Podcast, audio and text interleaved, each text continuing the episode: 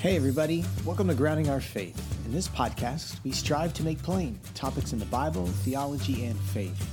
In a world continually offering bizarre ideas, fighting for our attention and our allegiance, it's important now, maybe more than ever, to know what you believe and why you believe it. I'm your host, Paul Dacey, and this is Grounding Our Faith.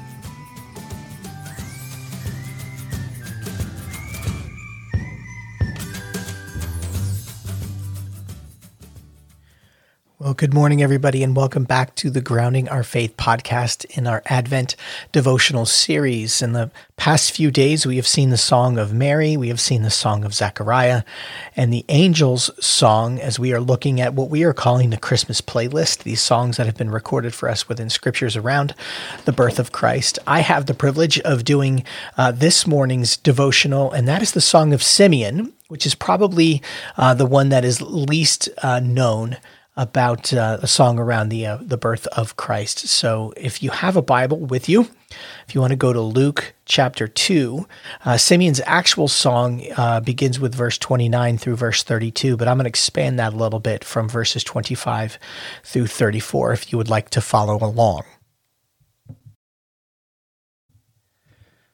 So I'm going to begin by uh, reading this passage for us. So Luke chapter 2, uh, verse starting with verse 25. Now there was a man in Jerusalem whose name was Simeon, and this man was righteous and devout, waiting for the consolation of Israel, and the Holy Spirit was upon him.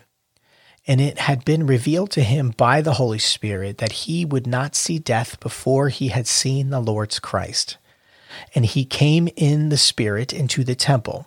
And when the parents brought in the child Jesus to do for him according to the custom of the law, he took him up in his arms and blessed God and said, Lord, now you are letting your servant die in peace according to your word. For my eyes have seen your salvation, that you have prepared in the presence of all peoples a light for revelation to the Gentiles and for glory to your people Israel. And his father and mother marveled at what was said about him. And Simeon blessed them and said to Mary his mother, Behold, this child is appointed for the fall and rising of many in Israel, and for a sign that is opposed. And a sword will pierce through your soul as well, so that thoughts from many hearts may be revealed. Holding a baby in your arms for the first time can elicit many emotions. For some, it's as natural as one step in front of the other, and for others, well, awkward would be putting it generously. I don't remember exactly, but when I first held my daughter Piper in the hospital, I think I said something along the line of, I don't want to alarm you, but I'm dad. It wasn't my finest moment, but it was honest nonetheless. In our passage this morning, Simeon, a righteous, God fearing old man, had no problem in this moment holding the baby Jesus in his arms and proclaiming in public a truth that Mary was told in private by the angel. This child was here to save.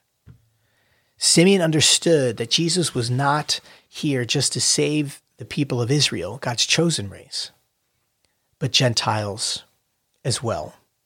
So this old man is now content to die. He has been waiting his whole life for this one sight, and now he has seen it the Lord's salvation in the shape of a baby lying in his arms.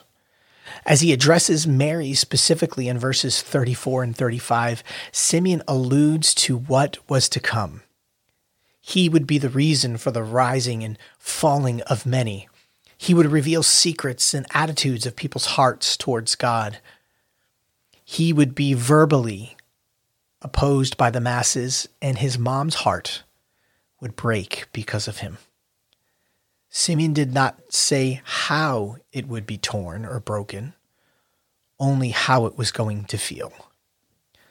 The scriptures really give us nothing on how Mary received this news or how she responded to this counter, all other than that she and Joseph marveled at what was said.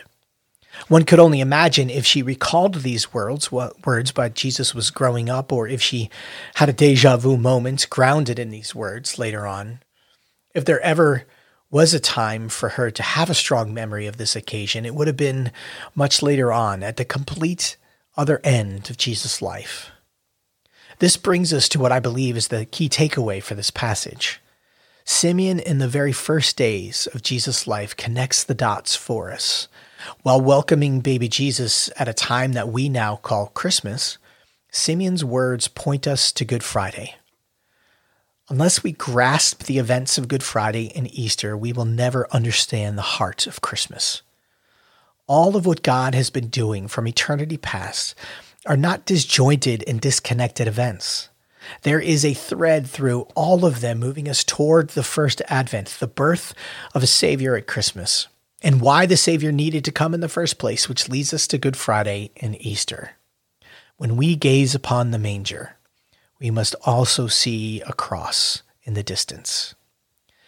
It has been said that Christmas is a dividing line.